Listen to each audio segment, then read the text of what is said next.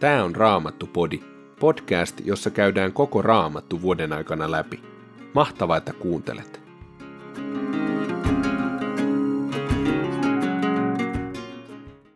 Tänään luemme Tuomarien kirjasta luvun yksi sekä luvusta kaksi jakeeseen yhdeksän saakka.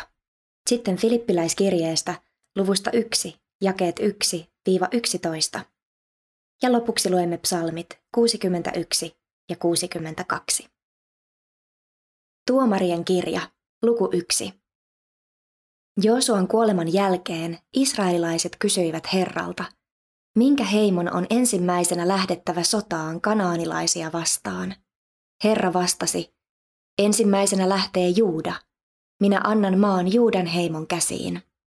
Juudan miehet sanoivat Simeonin miehille, veljilleen, lähtekää meidän kanssamme valloittamaan kanaanilaisilta sitä aluetta, joka arvottiin meidän osuudeksemme maasta, niin me vuorostamme lähdemme teidän kanssanne valloittamaan teidän osuuttanne. Simeonin heimon miehet liittyivät heihin. Juudan joukot lähtivät sotaan. Besekissä ne kohtasivat Adoni Besekin ja kävivät taisteluun häntä vastaan. Herra antoi Juudan kukistaa Adoni Besekin joukot ja lyödä kanaanilaiset ja perissiläiset, yhteensä kymmenen tuhatta miestä. Adoni Besek pakeni, mutta Juudan miehet ajoivat häntä takaa, ottivat hänet kiinni ja hakkasivat häneltä irti peukalot ja isot varpaat. Silloin hän sanoi, seitsemältä kymmeneltä kuninkaalta minä hakkasin peukalot ja isot varpaat, ja he joutuivat syömään ruoan tähteitä minun pöytäni alta. Nyt on Jumala rangaissut minua ja tehnyt minulle sen, minkä minä tein heille. Adoni Besek vietiin Jerusalemiin ja siellä hän kuoli. Juudan miehet kävivät hyökkäykseen Jerusalemia vastaan.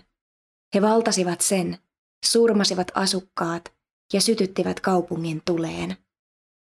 Sitten he ryhtyivät sotimaan niitä kanaanilaisia vastaan, jotka asuivat vuoristossa ja Negevissä sekä läntisillä kukkuloilla. Juudan miehet hyökkäsivät Hebronissa, entisessä kirjat Arbassa, asuvia kanaanilaisia vastaan, ja löivät Sesain, Ahimanin ja Talmain sukukunnat. Sieltä he lähtivät kohti Debirin kaupunkia, jota ennen sanottiin kirjat Seferiksi. Kaaleb sanoi, sille joka kukistaa kirjat Seferin ja valtaa sen, minä annan vaimoksi tyttäreni Aksan. Otniel, Kaalepin nuoremman veljen Kenasin poika, valtasi kaupungin ja Kaalep antoi tyttärensä Aksan hänelle vaimoksi. Mutta ollessaan lähdössä Otnielin luo, Aksa päätti suostutella isänsä antamaan heille lisää maata. Aksa pudottautui aasinsa selästä ja Kaaleb kysyi häneltä, mikä sinulle tuli?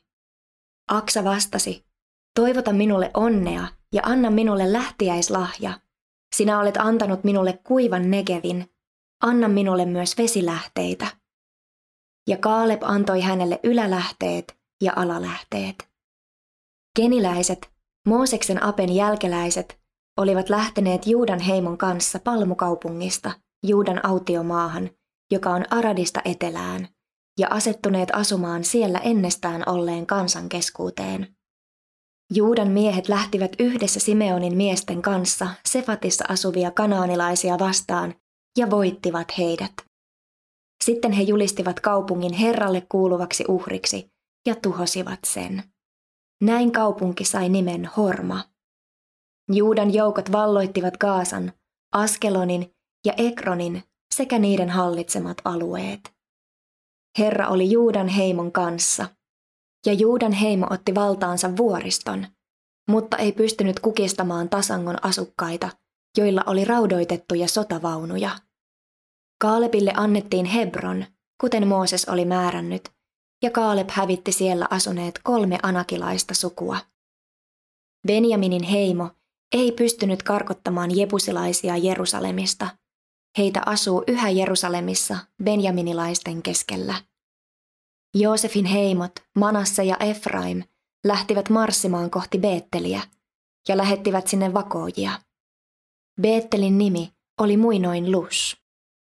Tiedustelijat näkivät miehen, joka tuli kaupungista, ja sanoivat hänelle, Näytä meille, mistä pääsee salaa kaupunkiin, niin emme tee sinulle mitään pahaa. Miehen näytettyä heille pääsytien, Manassen ja Efraimin sotilaat valtasivat kaupungin. He surmasivat kaikki sen asukkaat, mutta tien näyttäjän ja hänen perheensä he päästivät menemään. Mies muutti heettiläisten maahan ja rakensi sinne kaupungin, jolle hän antoi nimen Lus.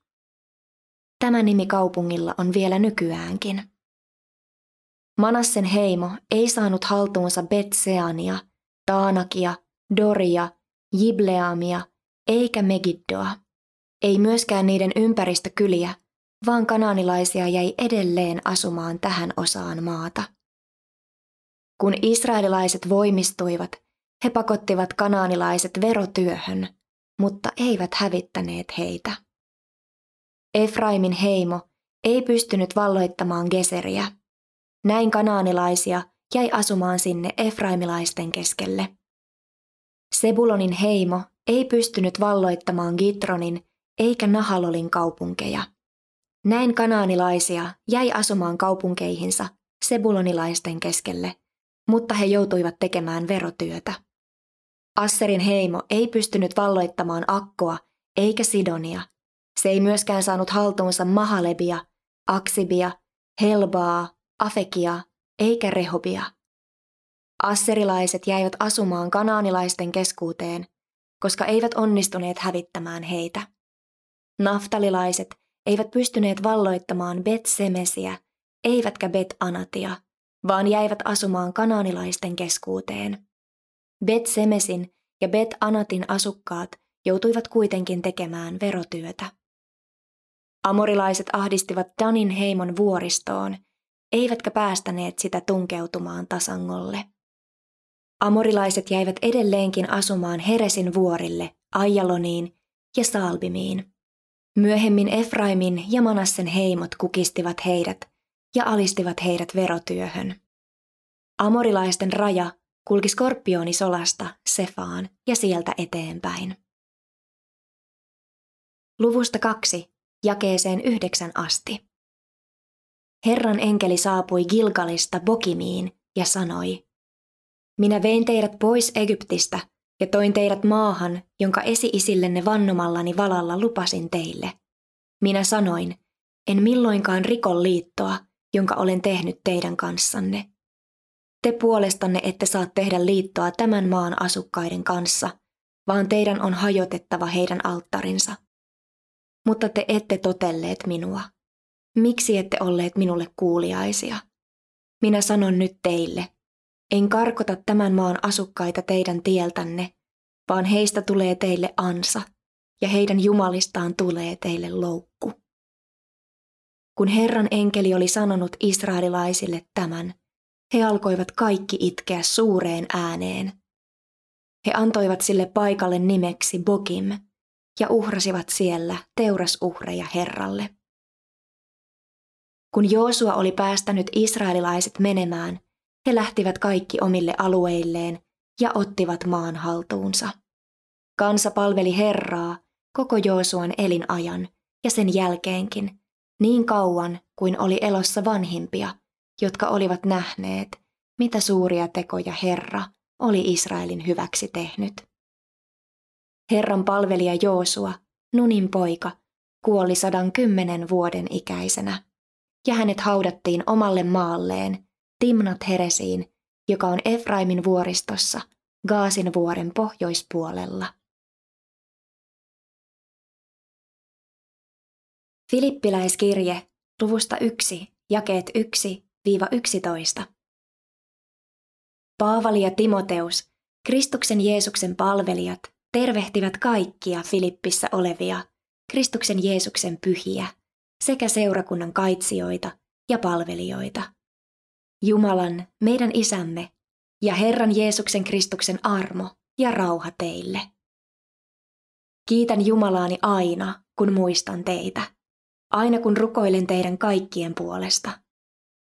Rukoillessani iloitsen siitä, että olette alusta alkaen olleet ja yhä olette mukana evankeliumin levitystyössä. Minä luotan siihen, että Jumala, joka on teissä aloittanut hyvän työnsä, myös saattaa sen päätökseen Kristuksen Jeesuksen päivään mennessä. Minulla on täysi syy ajatella teistä kaikista näin, sillä te olette minun sydämessäni. Ja olenpa vankilassa tai puolustamassa ja vahvistamassa evankeliumia, te kaikki olette osallisia samasta armosta kuin minä. Jumala on todistajani, että minä kaipaan teitä kaikkia ja rakastan teitä hellästi, niin kuin Kristus Jeesus teitä rakastaa. Rukoilen myös, että teidän rakkautenne kasvaisi ja yltäisi yhä parempaan ymmärrykseen ja harkintaan niin, että osaisitte erottaa, mikä on tärkeää. Säilyisitte puhtaina ja moitteettomina odottaessanne Kristuksen päivää ja tuottaisitte Jumalan kunniaksi ja kiitokseksi runsain mitoin hyvää hedelmää, jonka saa aikaan Jeesus Kristus. Psalmi 61. Laulun johtajalle, kielisoittimilla, Davidin psalmi. Kuule huutoni Jumala, kuuntele rukoustani. Maan äärestä minä huudan sinua, kun sydämeni nääntyy. Sinä viet minut turvaan, kalliolle, jolle itse en jaksaisi nousta. Sinä olet ollut turvani, vahva linnoitus vihollista vastaan. Minä tahdon aina asua sinun luonasi. Minä etsin sinun siipiesi suojaa. Sinä Jumala, olet kuullut lupaukseni.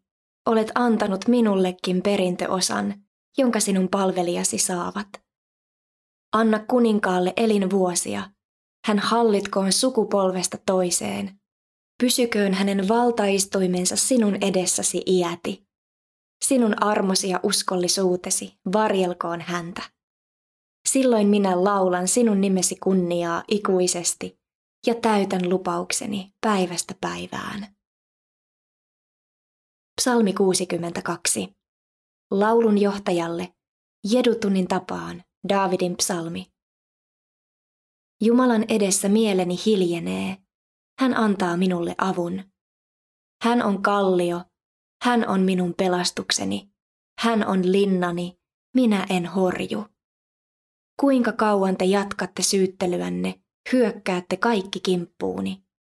Minä olen kuin kaatuva seinä tai luhistuva muuri.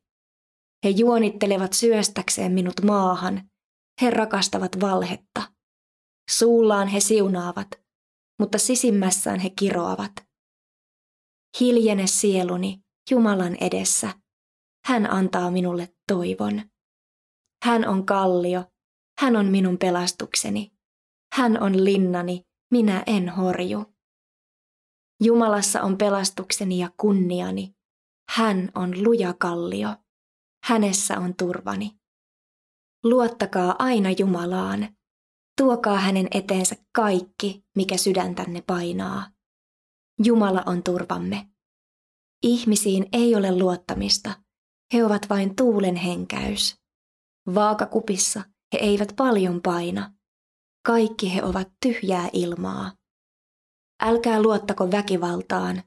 Älkää rakentako ryöstösaaliin varaan. Vaikka omaisuutenne karttuu, älkää kiinnittäkö siihen sydäntänne. Jumala on sanonut kerran, kahdesti olen tämän kuullut. Jumalan on valta. Sinun Herra on uskollisuus. Sinä maksat ihmiselle hänen tekojensa mukaan.